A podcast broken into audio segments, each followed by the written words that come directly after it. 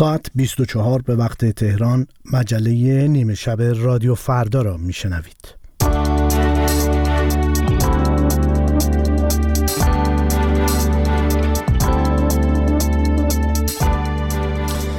در ایران لحظات پیش وارد 11 ماه اسفند 1402 شدیم. البته در اروپا و بسیاری از ایالتها در آمریکا همچنان تا ساعتی دیگر در 29 ماه فوریه 2024 باقی میمانیم. با احترام کیان معنوی هستم. در این مجله نیمه شب با مجموعی از خبر و گزارش که همکارانمان در ارتباط با تازه ترین تحولات در ایران و جهان در رادیو فردا برای شما آماده کردند. اما قبل از پرداختن به مجله نیمه شب به گزیده چند خبر توجه فرمایید. از همکارم مهرداد میردامادی. درود بر شما شنونده گرامی. وزارت خارجه آمریکا اعلام کرد انتظار نمی رود که انتخابات در ایران آزاد و عادلانه باشد. سخنگوی وزارت امور خارجه آمریکا در این باره گفت no expectation that Iran's elections will be free and fair, and I suspect that uh, a great number of Iranians have no expectation that those elections will be free and fair. متیو مولر افزود شمار زیادی از مردم ایران هم انتظار ندارند که این انتخابات آزاد و عادلانه باشد. همانطور که می‌دانید هزاران نامزد در روندی غیر شفاف رد صلاحیت شدند. به گفته سخنگوی وزارت خارجه آمریکا جهان دیر زمانی است که می‌داند مشخصه نظام سیاسی ایران غیر دموکراتیک و غیر شفاف بودن دولت، دستگاه غذایی و نظام انتخاباتی است. دوازدهمین دوره انتخابات مجلس شورای اسلامی و ششمین دوره انتخابات خبرگان رهبری جمعه 11 اسفند ماه برگزار خواهد شد. مقام های ارشد سیاسی و نظامی جمهوری اسلامی در هفته های گذشته مردم را به شرکت در این انتخابات ترغیب کرده اما چهره های مخالف این انتخابات را تحریم کردند. در آخرین موزگیری های از این دست شورای همانگی تشکل های سنفی فرهنگیان ایران و شماری از کارگران شرکت نیشکر هفتپه در بیانی های جداگانه بر ضرورت تحریم انتخابات در جمهوری اسلامی در شرایط فعلی تاکید کردند. رئیس جمهوری آمریکا می‌گوید برخلاف اظهارات قبلیش برقراری آتشبس تا روز دوشنبه در غزه ممکن نخواهد شد. جو بایدن به خبرنگاران در کاخ سفید گفت حادثه تیراندازی در محل توزیع کمک های بشردوستانه در شمال باریکه غزه کار مذاکرات برای آتشبس را پیچیده می کند. مقام های فلسطینی می‌گویند روز پنجشنبه در جریان تیراندازی نیروهای اسرائیلی به فلسطینی هایی که برای دریافت کمک های غذایی در شمال غزه گرد آمده بودند 104 غیر نظامی کشته شدند. اسرائیل متقابلا می‌گوید به سوی جمعیت تیراندازی نکرده و بیشتر تلفات ناشی از زیر دست و پا ماندن افراد بوده است. رئیس جمهوری آمریکا درباره این حادثه گفت روایت های متفاوتی در این باره دریافت کرده اما خود هنوز در مورد آن به نتیجه مشخصی نرسیده است. شورای امنیت سازمان ملل قرار است برای بررسی این حادثه تشکیل جلسه بدهد. به دنبال بارندگی های شدید و نبود زیرساخت های لازم 131 روستای شهرستان چابهار در محاصره آب قرار گرفته و نیازمند امدادرسانی فوری است. در همین ارتباط اداره هواشناسی چابهار اعلام کرد به استناد هشدار هواشناسی سطح قرمز شاهد تشدید فعالیت سامانه بارشی در منطقه خواهیم بود. نوع مخاطره به صورت رگبار شدید و رد و برق با احتمال تگرگ تگرگ و تندباد لحظه خواهد بود. منطقه بارش ها در شهرستان های دشتیاری، چابهار، کنارک، قصرقند، نیکشهر، سرباز، راسک، جنوب مهرستان و سراوان اعلام شده است. و خانواده نرگس محمدی اعلام کردند که به دلیل مخالفت مقام های غذایی جمهوری اسلامی این فعال حقوق بشر روز پنجشنبه اجازه پیدا نکرد تا در مراسم تدفین پدرش شرکت کند. در همین حال مهدی کشت‌دار مدیرعامل خبرگزاری میزان ارگان رسانه‌ای قوه قضاییه در شبکه اجتماعی ایکس مدعی شد با مرخصی تحت شرایط قانونی نرگس محمدی برای حضور در مراسم خاکسپاری پدرش موافقت شده بود. اما خودش از حضور در این مراسم به دلیل قبول نداشتن قانون سر باز زد. این مقام توضیحی نداد که نرگس محمدی کدام قانون را قبول نداشته است. گزیده آخرین خبرها را شنیدید از همکارم مهداد میردامادی. اجازه بدید نگاهی کوتاه داشته باشیم به گزارش های این مجله نیمه شب.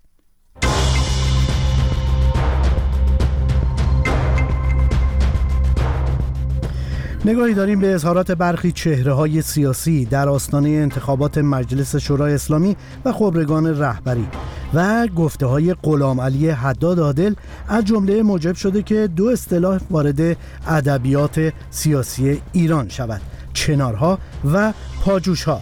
کنار یه چنار بلند چند تا پاجوش هم متعدد زده میشه. این طبیعیه. سازمان هواشناسی اعلام کرده که نیمه غربی ایران امروز جمعه 11 اسفند سردترین بامداد از مهر ماه تا کنون را تجربه خواهد کرد. ما با یک توسعه نیافتگی گسترده در ایران مواجهیم که حاصل بیسیاستی و بیمسئولیتی افرادیه که سالهای گذشته در مجلس بودند. اینها و گزارش های بیشتر در مجله نیمه شب رادیو فردا.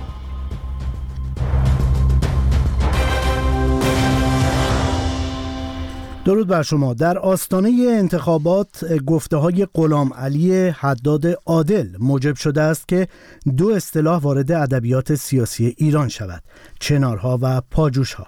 بعد از اینکه بعد از این گفته حداد عادل اختلاف اصولگرایان بسیار بیشتر شده و آنها در سخنانی تند علیه حداد عادل او را پدرخوانده می‌خوانند و علیه قالیباف مواضعی علنی و تند می‌گیرند.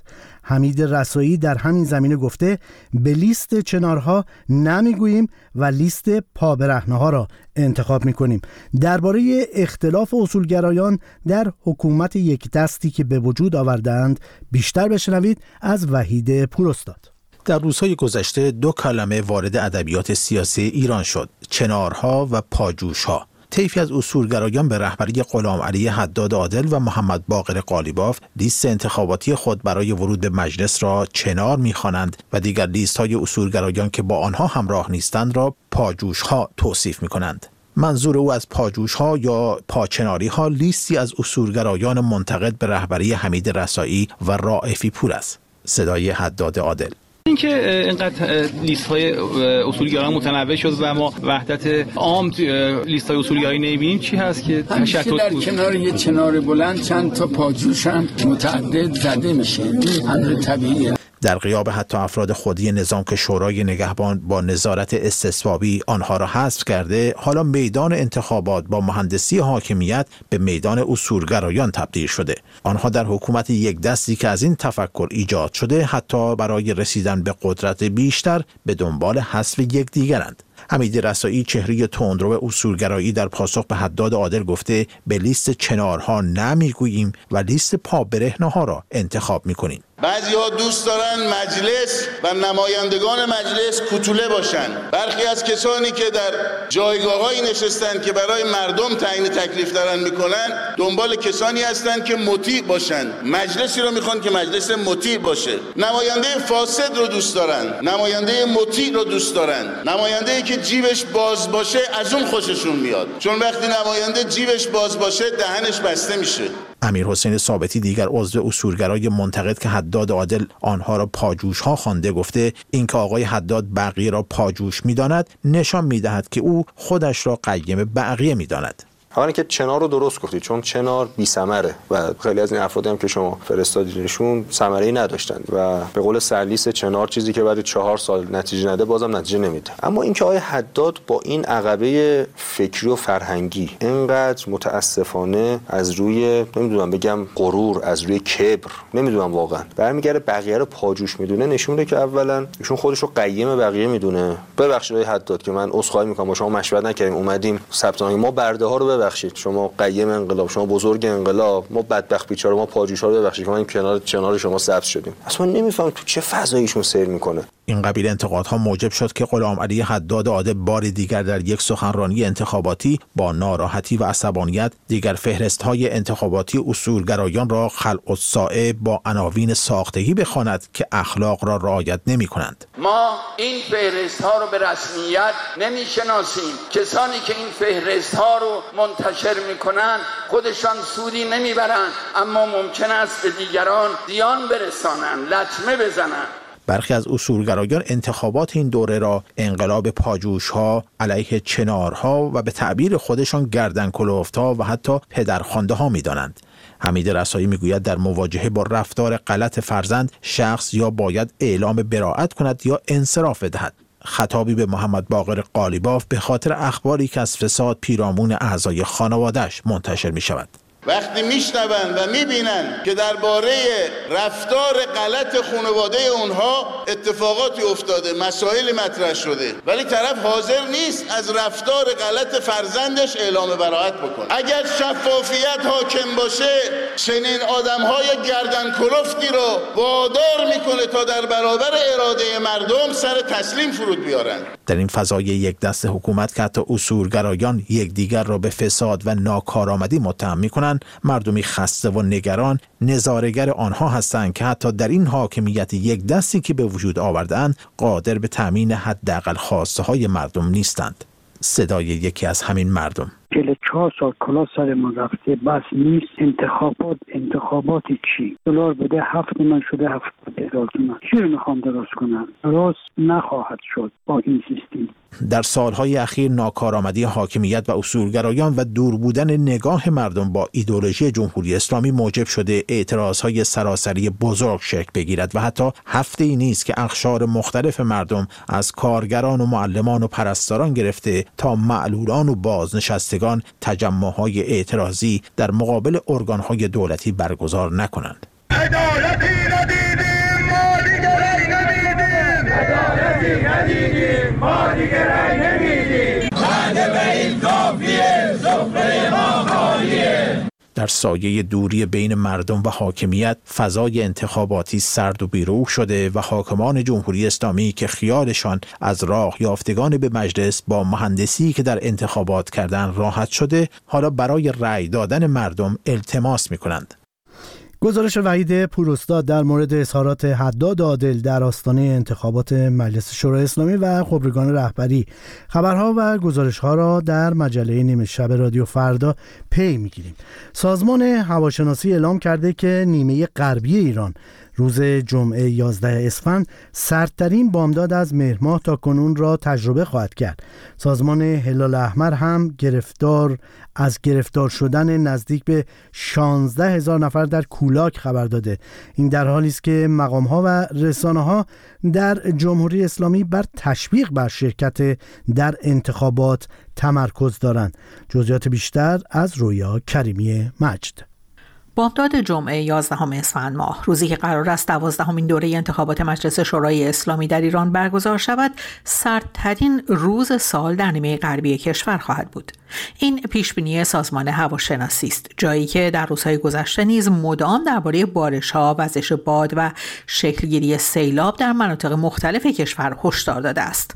اما همین هشدارها در زیر سایه سنگین برگزاری انتخابات پنهان مانده است. مقامات جمهوری اسلامی در حالی بر تنور نشندان داغ انتخابات می‌دوند که در پنج روز گذشته 26 استان یعنی جز استانهای ایلام، بوشهر، خوزستان، کردستان و کرمانشاه تمامی کشور از بارش برف، کولاک و آب گرفتگی متاثر شدند و 16 هزار نفر با تماس با سازمان هلال احمر درخواست کمک کردند. کار به جایی رسیده که روز پنجشنبه تمامی راه های روستاهای استان خشک یزد به دلیل بارش برف مسدود شده است.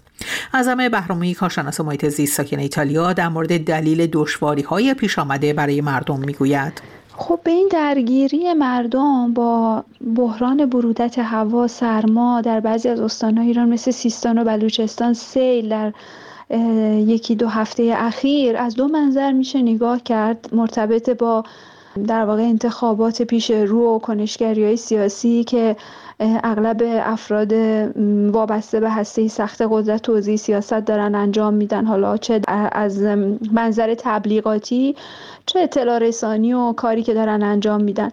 اونم اینه که ما با یک توسعه نیافتگی گسترده در ایران مواجهیم که حاصل همین بیسیاستی و حاصل همین بیمسئولیتی افرادیه که سالهای گذشته در مجلس بودن. همینا که قوانین مرتبط و مصوب نکردن بودجه اختصاص ندادن هرگز اولویتشون مسئله مردم در موضوعات بحرانی مرتبط ویژه با محیط زیست که رو به افزایش نبوده. و بخش دوم هم خب طبیعتا اینه که مدیریت این بحران ها به یک نگاه میان مدت طولانی مدتی نیاز داره چه در حوزه زیرسازا خدماتی که مورد نیاز مردم قرار می‌گیره در این زمانهای بحرانی چه در مدیریت اون و کمک به افرادی که به هر حال گرفتار شدن و مسئله و زندگی روزانهشون مختل شده در موضوع سیل در موضوع زلزله و در موضوع همین بارش برف و بقیه بحرانهای محیط زیستی و حوادث محیط زیستی.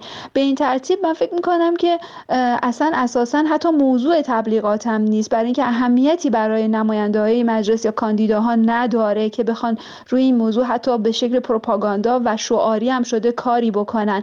برای همین هم که مثلا در یه نمونه مشابه شما می‌بینید که کلی در مورد انتقال آب خلیج فارس به دریاچه ارومیه و فلان تالاب و فلان خانه در فلان استان تبلیغ میشه ولی هیچ کدومشون به این اشاره نمی‌کنن که خب مثلا ما فرض کنیم که یک کارخونه تصفیه فاضلاب می‌سازیم یا فلان تکنولوژی کشاورزی رو به منطقه میاریم. این نگاه اساسا وجود نداره که پایدار باشه که برای حل مشکلات به شکل طولانی مدت باشه و صرفا به چه تبلیغاتی کوتاه مدت و دروغینی داره که نیاز به پول و قانون و سرمایه سرمایه گذاری اینها نداشته باشه.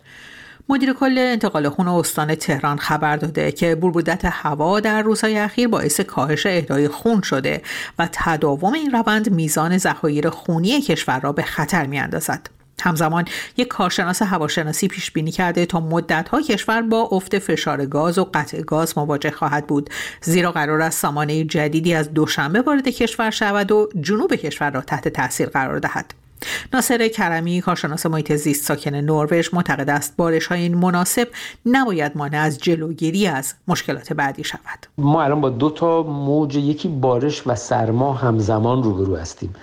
خب همزمانی اینها چند تا خبر خوب داره. مهمترینش بارش به شکل برفه که برف سنگینی که خیلی معمول نیست. این موقع از سال معمولا برف های سنگین در ایران توی دیماه رخ میده. ما الان توی اسفند نیمه اسفندیم.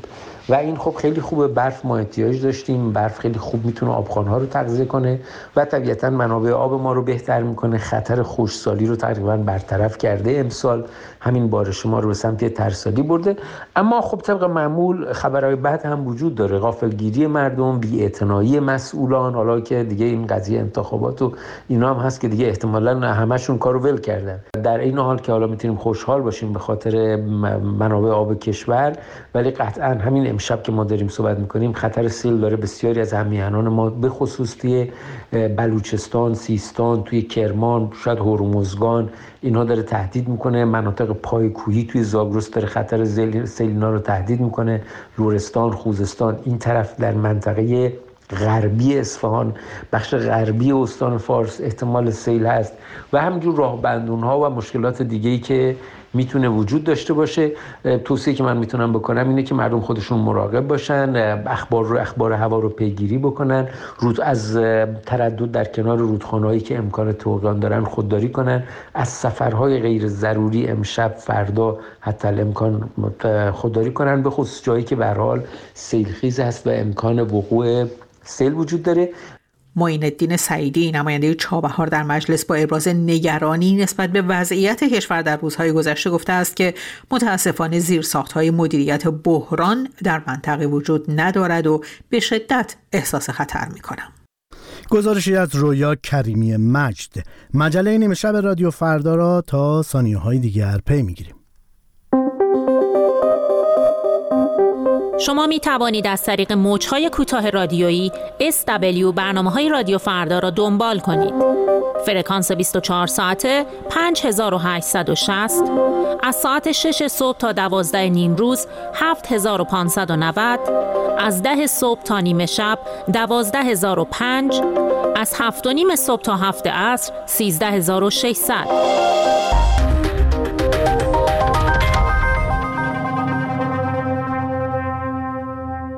سازمان ملل متحد در جدیدترین گزارش خود اعلام کرده که جهان در سال گذشته بیش از دو میلیارد و 300 میلیون تن زباله شهری تولید کرده و انتظار می رود انبوه زباله تا سال 2050 دو سوم دیگر افزایش یابد.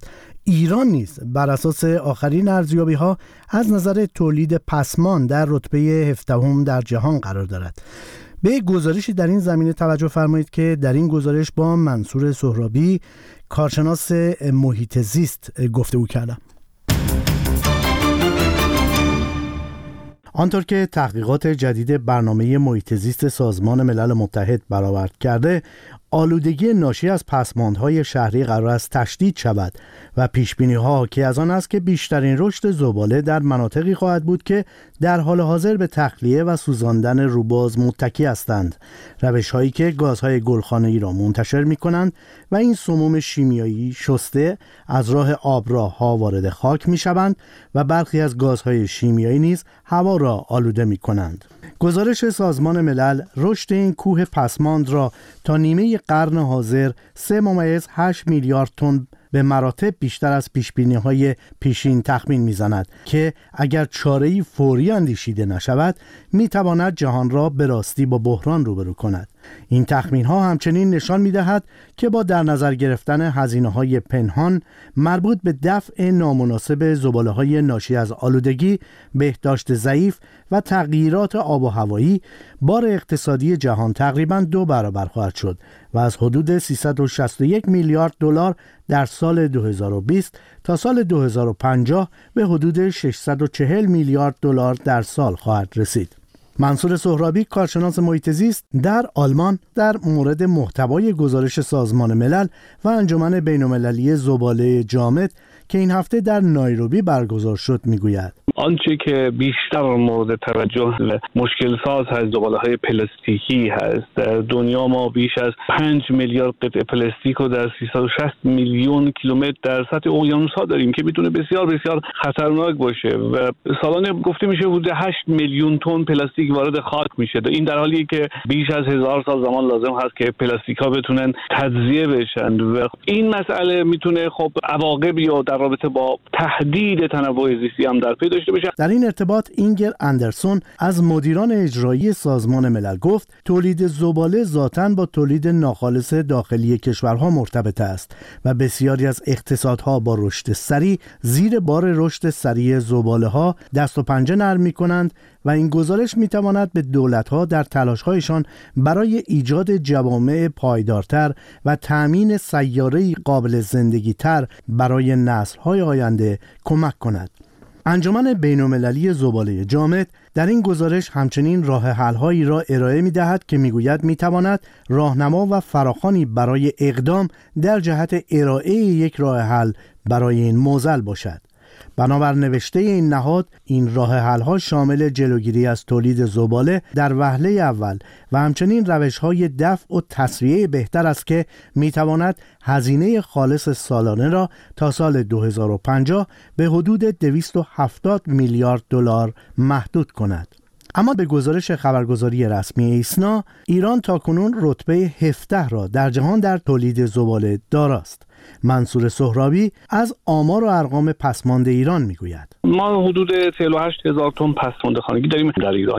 همین عدد هم البته آمار دقیق و درستی رابطه با ایران در دسترس نیست ولی همین 48 هزار تن پسماند رو در نظر بگیریم باز 150 گرم ما سرانه روزانهمون از میانگین دنیا بیشتر هست و در رابطه با پلاستیک هم در ایران خب باز دو, دو نوع آمار وجود داره. بعضی از آمارها حاکی از اونه که ایران جز ده کشور تولید کننده زباله پلاستیکی است. بعضی هم میگن که جز 20 کشور اول تولید کننده زباله های پلاستیکی است که حدود 4 میلیون تن سالانه ما زباله پلاستیکی داریم که باز گفته میشه که نیم میلیون تن اون مربوط به کیسه های پلاستیکی است. به گفته حبیب رازی مدیر کل دفتر محیط زیست و خدمات شهری سازمان شهرداری ها و دهیاری های کشور روزانه 45 هزار تن زباله در مناطق شهری و 10 هزار تن در مناطق روستایی ایران تولید می شود و هر ایرانی از جمله روزانه به طور میانگین سه کیسه پلاستیکی مصرف می کند. علاوه بر این ظروف یک بار مصرف پلاستیکی، سفره پلاستیکی، بندی های پلاستیکی و غیره در ایران به مقادیر زیاد تولید شدند که به دلیل تغییر سبک زندگی مردم در دهه های اخیر بسیار مورد استفاده قرار گرفته و فشاری دوچندان بر محیط زیست ایران وارد کرده است. و پایان بخش این مجله نیمه شب. این خبر که لوریس چکنواریان موسیقیدان و آهنگساز به تازگی قطعه ای را در نکوداشت مریم میرزاخانی ریاضیدان برجسته و فقید ایران رونمایی و ارائه داده که جزیات بیشتر این خبر رو از کیانوش فرید میشنوید.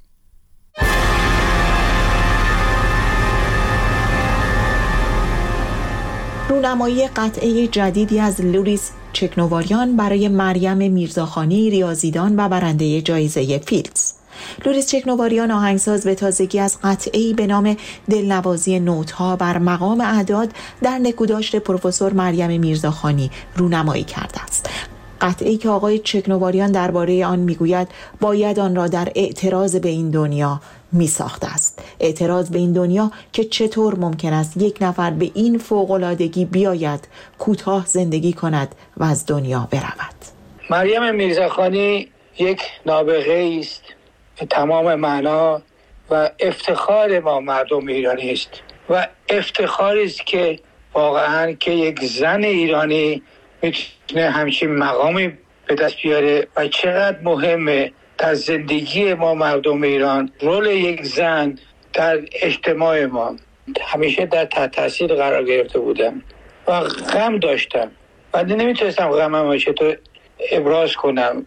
تا اینکه سالها طول کشید روزی که چند وقت پیش در دنبال اخبار بودم که یک بار عکس مریم میرزاخانی رو دیدم و نمی‌دونم یک یک جرقه به قلب من زد یک احساس عجیبی به من رو آورد.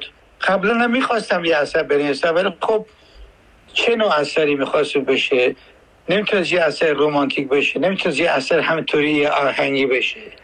ولی این بار درست در اومد. یک اعتراضی بود. یک اعتراضی بود که چرا همچین شخصیتی به این زودی از دست دادیم. آقای چکنوالیان در گفتگو با رادیو فردا تاکید کرد که اعتراض در ابتدا و انتهای این قطعه شنیده می شود برای همین شاید برخی نتوانند با این اثر رابطه بگیرند. او افزود قصد ساخت اثری رمانتیک و عاشقانه نداشته بلکه نیتش ساخت قطعه ای بوده اعتراضی حزنالود و حماسی. و به همین خاطر به گونه ای از دستگاه چارگاه و ریاضی استفاده کرده که هر کس آن را گوش کند بفهمد که این اثر برای یک ریاضیدان ایرانی ساخته شده است. البته وقتی می‌خواستم این اثر بنویسم بر من مرحله اول مهم بود که این اثر باید مثل خودش ریاضی باشه. البته موسیقی خودش ریاضیه ولی خب اون احساس رومانتیک نباید داشته باشه اون احساس چیز نباید داشته باشه. این حالت ریاضی باید داشته باشه. و خب کاملا تمام اثر از اول تا آخر ریاضی است. از اینکه بخواستم که نشون بدم که این بزرگ ریاضیدان بزرگ ایرانی هست و سطح لابلای این صداهای ماتماتیک یا ریاضی که شما میشنوین یک آهنگ ملودی چارگاه هم لابلا این کار آکوردا شنیده میشه که نشون بده که این شخصیت بزرگ ایرانی است. مریم میرزاخانی نخستین زن ایرانی بود که در زمان حیاتش جایزه معتبر فیلدز معادل نوبل ریاضی را از آن خود کرد. او اما به دلیل سرطان سینه در سن چهل سالگی چشم از جهان فرو بست.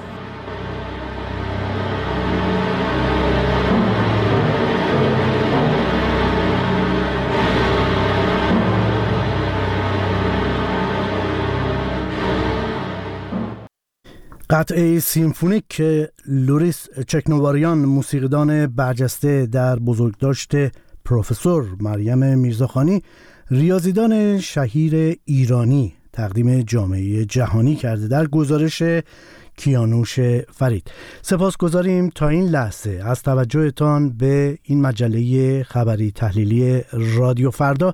یادآوری می‌کنیم که منتظر دیدگاه ها و نقطه نظرهای شما هستیم که می توانید بر روی پیامگیر رادیو فردا برای ما ارسال کنید با شماره تلفن دو صرف چهل و دو صفر دو بیست و یک دوازده بیست و یک سیزده.